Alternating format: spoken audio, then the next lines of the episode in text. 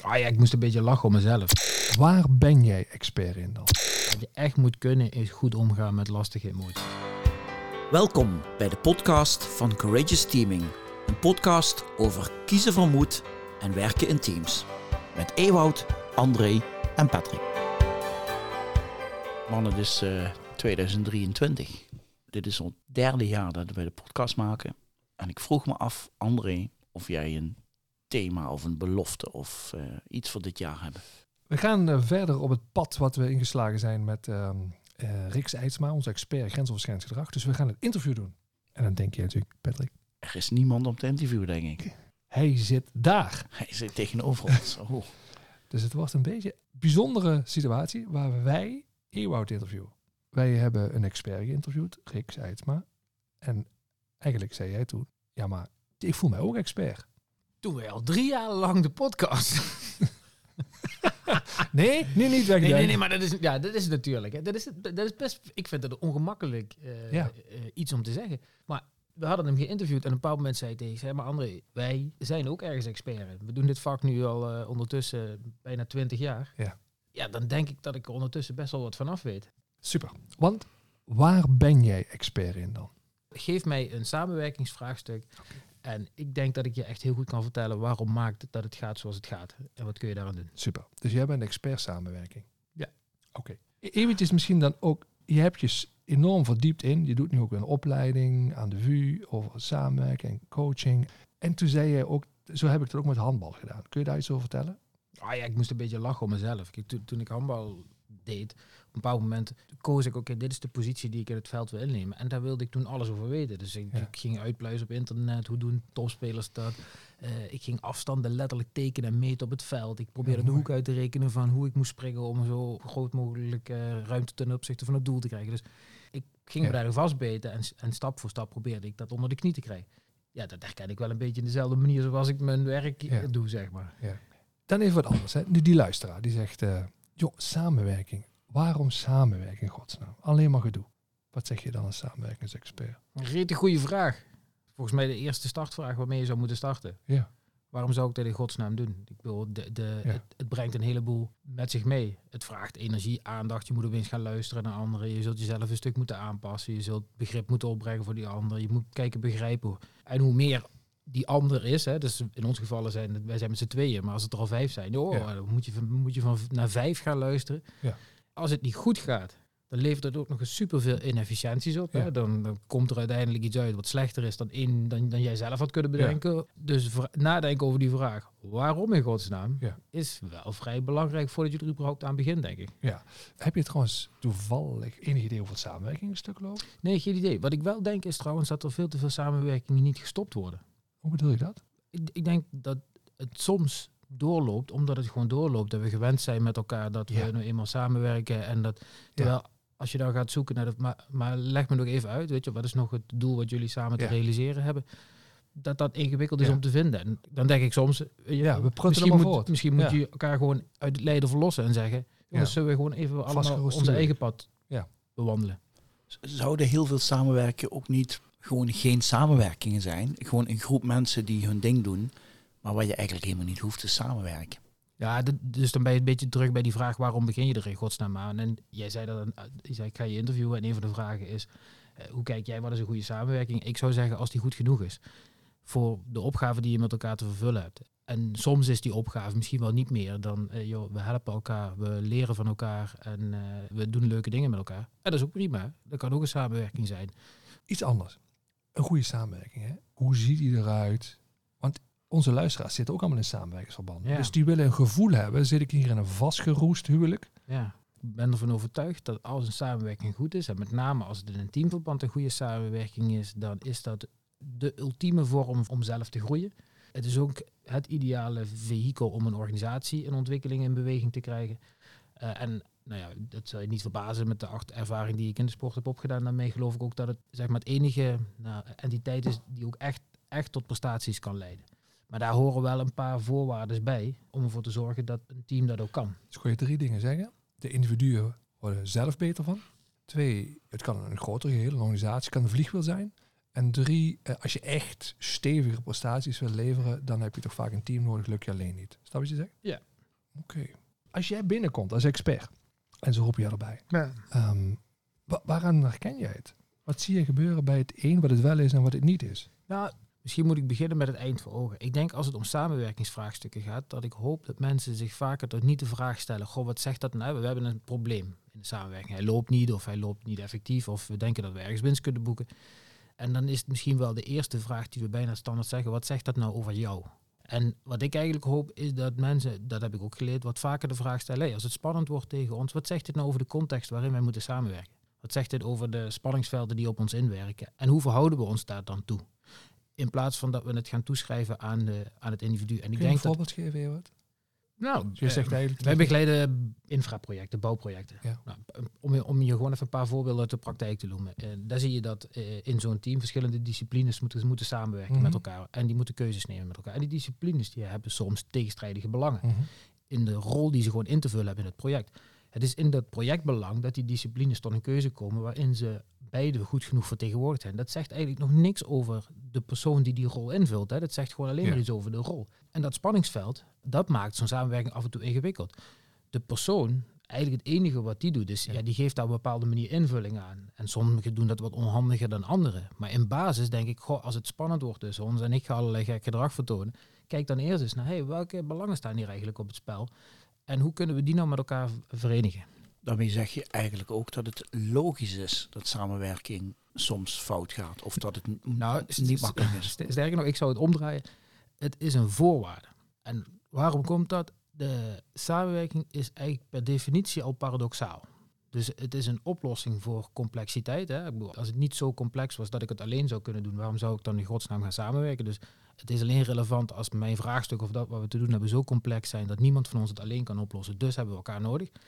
Maar door het in een team te gieten of in een samenwerking, maakt het het ook weer complexer. Want opeens moet ik rekening houden met meningen van anderen en onderlinge verhoudingen en, en allerlei andere onderdelen die die samenwerking ingewikkeld maken. Dus omdat alleen samenwerking op zich al paradoxaal is, en er dan ook nog eens een keer een heleboel tegenstrijdigheden, hè, met, met de hele, met juist om het einddoel te realiseren, essentiële tegenstrijdigheden aan tafel komen, maakt het per definitie dat het af en toe spannend moet worden, vast moet lopen. eh, nou, dat laatste hoeft niet per se. Het moet spannend worden af en toe. Je moet durven uitspreken. Wat zijn die belangen of die behoeftes die ik heb of die beelden die nu op het spel komen te staan, die het even spannend maken. Maar jij ook. We moeten de nieuwsgierigheid hebben om te onderzoeken bij de anderen. Wat maakt dat jij doet wat je doet? Want pas dan kun je op zoek gaan naar oplossingen die werken voor het geheel en die voldoende recht doen aan het belang van een ieder. Ook een beetje vanuit de overtuiging dat dat goed is voor nou ja, waar we met elkaar aan het werk zijn. Want iedereen is ook ervaringsdeskundige op het gebied van samenwerken. Kun je iets vertellen over je eigen ervaringen? Dat je in teams zat en dat het knettergoed lukte of helemaal niet lukte? Ik denk wel dat ik op basis van mijn ervaring wat dingen kan noemen die ik zelf ervaren heb, waardoor ik denk dat het af en toe zo ingewikkeld wordt. Ja. Toen je die, die vraag stelde, dacht ik, laat ik eens even teruggaan naar mijn sporttijd. Wat maakte nou dat het daar soms heel makkelijk was? Ja. En mijn conclusie daarbij, op een sportveld is het super helder hoe wij ons tot elkaar verhouden. Dus de rollen zijn kraakhelder. Het is heel Iedereen helder. heeft zijn plek. Iedereen heeft zijn plek, die staat vast. Het is kraakhelder eh, wat de rol van de coach is, wat hij wel en wat hij niet doet. Hè. Het is vaak ook heel erg helder wie de spelmaker is, wie uiteindelijk beslist hoe we het spelletje gaan spelen. Dus iedereen heeft een kraakhelder. rol. De onderlinge verhoudingen daarover zijn heel helder. Dat maakt het makkelijker. Dat Ja, maakt het super makkelijk. inrichting. En dat merk ik wel in zeg maar, de meer zakelijke context. Elementen om, om een spel te spelen. Dus goh, wat is nou eigenlijk het speelveld en wie staan daarop? Dat maakt het bij een vraagstuk wel eens best wel ingewikkeld. Want soms staan er mensen die eigenlijk meespelen terwijl je ze niet eens ziet. Ja. Eh, hoe verhouden wij ons ten opzichte van elkaar? Weet je? Ben jij mijn baas? Ja. We hebben er ook wel eens gesprekken over. Hè? Wij, wij hebben gezegd vanaf het begin af aan, wij verhouden ons in onze, onze Ja. samenwerking als gelijkwaardige. Oké, maar als we dan een verschil van inzicht hebben, wie heeft het dan voor het zeggen? Ja. Als je de spelregels helder hebt over, goh, dat is interessant. We kunnen allemaal verschillen van inzicht hebben, maar wat doen we dan? Bij een verschil van hoe beslissen wij dan met elkaar? Voordat je die inhoud induikt, dan los je een heleboel op. Maar dat, daar staan we eigenlijk nauwelijks echt goed mee stil. Wat betekent dat dan? En eh, ja, wat betekent het dan ook om die spelregeltjes na te komen? Dat is misschien wel weer de mooie metafoor naar sport. Weet je, die, iedere sport heeft een heel spelregelboek. Daar staat heel helder in. Hoe ga je met allemaal lastige situaties om? Ja, hoeveel Ja. teams hebben dat? Van ja, weet je, dit, dit, dit hartstikke goed, stap aan boord, dit is een spel. Maar moeten we dan allemaal als team spelregelboekjes gaan maken? Ik denk dat daar heel veel mee geholpen is. Alleen dat willen we niet horen. Ja, Dat vinden we niet sexy, want we vinden het sexy om te horen. Samenwerken Ja. gaat over, weet ik veel, authenticiteit en eh, je echte kracht inbrengen en eh, elkaar vertrouwen. Wat allemaal waar. Maar is dat dan een dik spelregelboek? Want dan kan ik me voorstellen dat je de energie wegloopt. En thuis zeggen Nee, mensen, heb ik nog ook geen spelregelboek? Kijk, ik, ik, eh, ik vind dat, maar even naar sport weer terug te gaan, dat soms die spelregelboeken wel wat dik zijn om te voorkomen dat er ergens Ja. nog een uitzondering zit. Maar waar moet je spelregels over afspreken? Over ingewikkelde situaties. Eh, Wat kan er gebeuren waardoor onze samenwerking op spanning komt te staan? Hartstikke goed. Sta daar eens even bij stil. En wat wordt dan onze spelregel als dit gebeurt? En er zijn allerlei mogelijke vormen te bedenken. Hè. Ik denk wel dat er iets is wat ik altijd zou doen in samenwerkingsverband, zorgen dat je iemand hebt, ja, dit ga ik een woord, jij gaat vloeken in de kerk, maar die iets van meervoudige partijdigheid heeft, zoals dat zo mooi heet. Een goede leider is daarvoor essentieel. Ah, wat doet hij dan? En een goede leider is zorgt dat, die zorgt ervoor dat hij dus geen echt inhoudelijk belang heeft in een van die stemmen. Ja. Dat hij er voor iedereen evenveel is. En dat hij helpt om het geheel tot een beslissing te komen. Dus hij blijft neutraal. Ja, neutraal vind ik altijd een moeilijk woord. Is- Of die neutraal blijft, weet ik niet. Weet je, hij, hij moet voelen, alle andere disciplines die daar zitten, moeten voelen. Hij begrijpt wat ik probeer te vertegenwoordigen. Ehm, Objectief blijft hij. Ja. Wat moet je kunnen om goed te kunnen samenwerken? ik zou mensen drie dingen gunnen. Wat je echt moet kunnen is goed omgaan met lastige emoties. Momenten dat jij eh, spanning, irritatie, boosheid, twijfel, onzekerheid ervaart, eh, dat je je niet in eerste instantie daardoor laat leiden. Emotiecontrole. Ja, maar dat je dat eigenlijk kunt omarmen, zeg maar, op tafel kunt leggen en daar een gesprek binnen die groep van aan kunt. Hey, goh jongens, ik merk dat dit mij heel erg begint te irriteren of boos maakt. Niet met het idee, nou ga ik die andere eens even veranderen en vertellen dat hij alles verkeerd doet.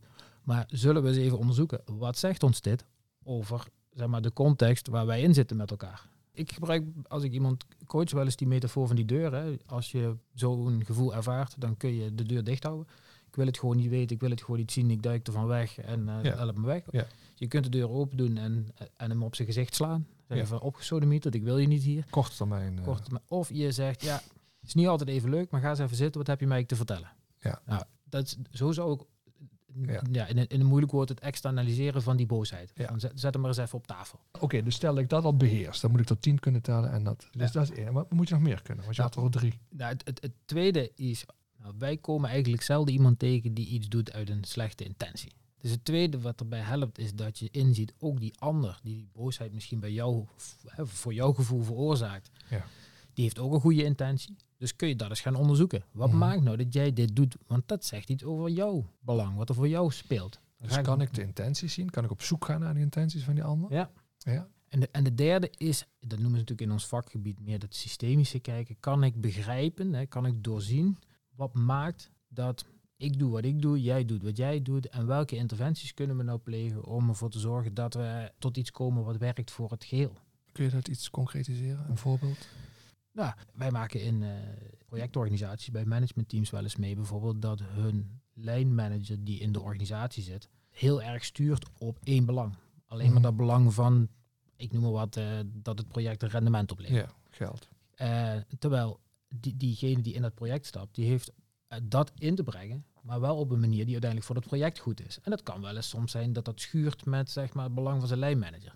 Op het moment dat je dat kunt bespreken in zo'n team, kun je ook nadenken over interventies waar die, waar die lijnmanager ook een plek in krijgt. Misschien moeten we die wel eens bij elkaar gaan brengen, zodat we het gesprek Ah, aangaan over, je bent mij nu niet aan het helpen om dit project tot een succes te maken. Dus even check krachten die buiten het team zitten en die direct een invloed hebben. Kijk eens of je die ook bespreekbaar kunt maken, aan tafel kunt krijgen. Maar in ieder geval dat je daarmee omgaat. als we het op tafel kunnen leggen en we kunnen het onderzoeken wat maakt dat dat ontstaat en wij doen wat we doen, dan kunnen we daarna ook nadenken welke interventies kunnen we plegen. En soms zitten die op, hey, misschien hebben wij wel gewoon onze doelen aan te scherpen. Hè? Wat, wat, wat zijn eigenlijk onze gezamenlijke doelen waar we gaan? Dat kan al helpen. Of hebben we een gezamenlijk beeld eigenlijk over wat echt leidend is in onze strategie? Soms, daar hebben we het al vandaag over gehad, gaat het over, hey, maar misschien zou het zo kunnen zijn dat onze spelregels niet helemaal helder zijn. En de rollen, en wie de waar op het veld en staat. wie waar op het veld staat. En, en Ja. dat we daar verschillend beeld van hebben. En soms zou het kunnen zijn dat er iets zit op het, op het relationele niveau. Hey, hebben wij hier misschien wel de juiste mensen aan tafel? Of missen we iemand in dit gesprek die, die eigenlijk wel impliciet kracht uitoefent op wat er hier nu gebeurt. Nou, daar hadden we net een voorbeeld bij. Dus even samenvatten, jij zegt samenwerken, denk er goed over na voordat je eraan begint. Van, van moet je wel samenwerken en welke vorm? Dus het past bij de ervaring die mensen hebben dat het energie kan eh, kosten. En je zegt ook van eh, wat, wat moet je kunnen? Heb je drie dingen genoemd hè, om goed te kunnen samen. En ook wat het je kan brengen. Het is, het is typisch iets, en dat is dus ook wanneer, wanneer het mag, dat samenwerken. Je kan het niet alleen, je moet het met anderen. En dan heb je het in te richten met elkaar. Want dat gaat niet zomaar vanzelf. En het zit soms ook buiten Ja. het team. Hey, dan breng ik mijn auto, eh, die gaat, zoals bij iedereen, regelmatig naar de garage voor een onderhoudsbeurt. Dan krijg je een check-up hè, voor de APK-keuring. Is dat iets wat teams om ook te doen? Een regelmatige check-up, APK'tje. Ah, zo bedoel je die En dan vraag. kijken, gewoon van, Nou, zitten wij va- eh, om, om te controleren, waar staan wij? En, en wat hebben we daar, de garage heeft daar een methodiek voor, hè, die, Ja. die controleren van alles. Is dat een idee voor teams, groepen? wat het bij me triggert was dat uitgangspunt dat wij wel eens hanteren, of wat ik ook veel hanteer in de samenwerking. Elk team heeft twee doelen. Ja. En daarmee bedoelen we eigenlijk, hè, je hebt een inhoudelijke opgave met elkaar te vervullen, maar je hebt ook een tweede doel, dat is namelijk de groep of het team te ontwikkelen naar het niveau wat het nodig heeft, waar het zou moeten zijn om die opgave te vervullen. Eén, je moet een prestatie leveren met elkaar. Ja, Het sportteam moet een wedstrijd winnen, ja. prestatie. Twee, ze hebben een groepsfeer te creëren met elkaar, waardoor ze die prestatie... Ja, en het gaat zelfs verder. Je hebt een manier van samenwerken te ontwikkelen waarmee je die prestatie kunt realiseren. En die bestaan voor een gedeelte uit de sfeer, hè, maar die bestaan Ja. ook aan de, uit het leiderschap dat ze nodig hebben. Die bestaat ook uit de, de manieren van interacteren en besluitvorming die ze nodig hebben. En waar ik wel in geloof is, die twee doelen die moeten eigenlijk een beetje gelijkwaardige aandacht krijgen. Dat maakt trouwens ook Ja. dat iedere speler twee rollen heeft. Vind ik ook altijd interessant. De, dus, nou, je hebt een, vaak een inhoudelijke rol. Ja. Je bent ergens gewoon, eh, eh, nou, meestal in ons gewerkt, zijn de meeste mensen gewoon vakinhoudelijk ergens Ja. opgeleid. En tegelijkertijd heb je een rol in dat team eh, te Ja. vervullen. En dus dat- jij zegt zelfs de financieel specialist, die denkt ik zit hier voor de cijfers. Nee, nee, nee, nee, beste vriend. Je zit al voor de cijfers. En om te zorgen dat de samenwerking, en daar lever jij een input dit, op een niveau komt dat het goed gaat. hartstikke goed. En bij Goed die, genoeg is. goed genoeg is. Ah, en mooi. Heel goed, ja. En bij die tweede, daar mag je echt vertrouwen dat iedereen zijn eigen, eh, nou ja, echte kernkwaliteiten meebrengt om die rol te vervullen. Dus die zijn Ja. niet zo, zozeer inhoudelijk, maar de een brengt, weet ik veel, heel veel enthousiasme, energie, de andere humor, hartstikke goed. Maar daar voel dat belang wat je daar ook hebt. Wat is de relatie naar de APK? Want dus ik de- dus terug Ja. heel goed. Die, die, die APK gaat er voor mij eigenlijk om dat je, en dat is natuurlijk ook onze rol, lukt het je om af en toe stil te staan bij, hey, hoe ontwikkelt onze groep zich dus op die punten die we net zeiden? En hoe draagt dat bij aan het makkelijker vervullen van onze inhoudelijke opgave? kan ik u niet ook zeggen van weet je wat beste eeuw, houd toch op. Je moet er gewoon een goede leider neerzetten. En dan komt het team eigenlijk vanzelf wel. Ja, ik merk wel dat onze ervaring leert dat dat leiderschap, we hebben het net ook over gehad, hè, dat je die sfeer van veiligheid kan creëren, dat je die meervoudige partijdigheid kunt innemen als het even ingewikkeld wordt. Objectiviteit. Ja. objectiviteit, dat je een groep kunt helpen om de juiste prioriteiten te stellen. Hoe, hoe meer ik mag werken met groepen, hoe meer ik tot de conclusie kom dat het wel echt een hele belangrijke factor is. Zou je zelfs kunnen zeggen, als de leider niet over de juiste vaardigheden kennis kunnen beschikt, is het gedoemd te mislukken? Dat het gewoon een randvoorwaarde is om goed te kunnen samenwerken? Ik heb in de praktijk ook wel eens gezien dat delen daarvan overgenomen worden door andere teamleden die er meer affiniteit mee hebben. Ik heb wel eens groepen gewerkt die uiteindelijk wel goed functioneerden, omdat de leider wel heel veel van de inhoud wist. Maar dan accepteerde dat als het ging over het sturen op het groepsproces, hè, hoe we met elkaar omgaan, of Anderen kunnen het overnemen. anderen dat kunnen doen. Ik vind het wel nog steeds ingewikkeld. Het is een beetje als, eh, als ik terug Ja. ga naar de, de metafoor naar de tijd dat ik sportte. Dan zeg ik altijd, nou ga ik echt vloeken in de kerk. Ik vind een, een mental coach naast een hoofdcoach altijd heel ingewikkeld. Tenzij er echt spelers zijn die individueel echt problemen hebben. Bijvoorbeeld met omgaan met druk of zo.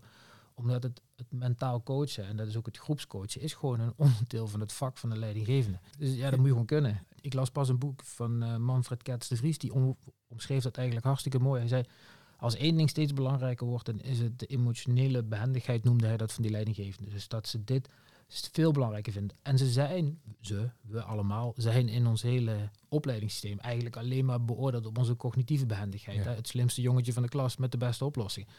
Ja. Ik zou leidinggevende gunnen als het nou om die twee doelen gaat. Groepsproces versus de inhoudelijke prestatie.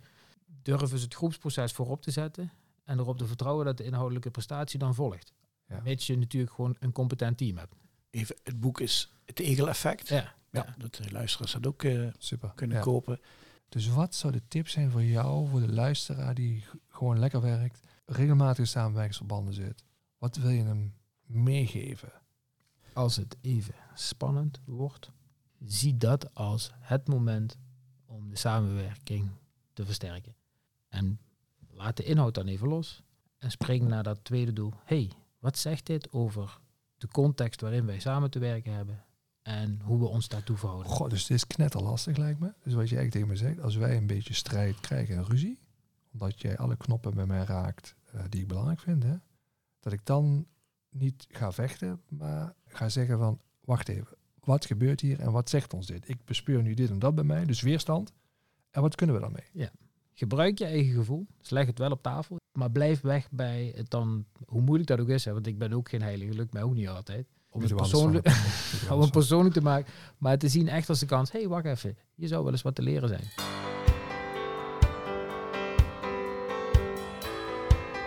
Ga voor meer informatie over Courageous Teaming en het werk van Ewout en André naar www.courageousteaming.com.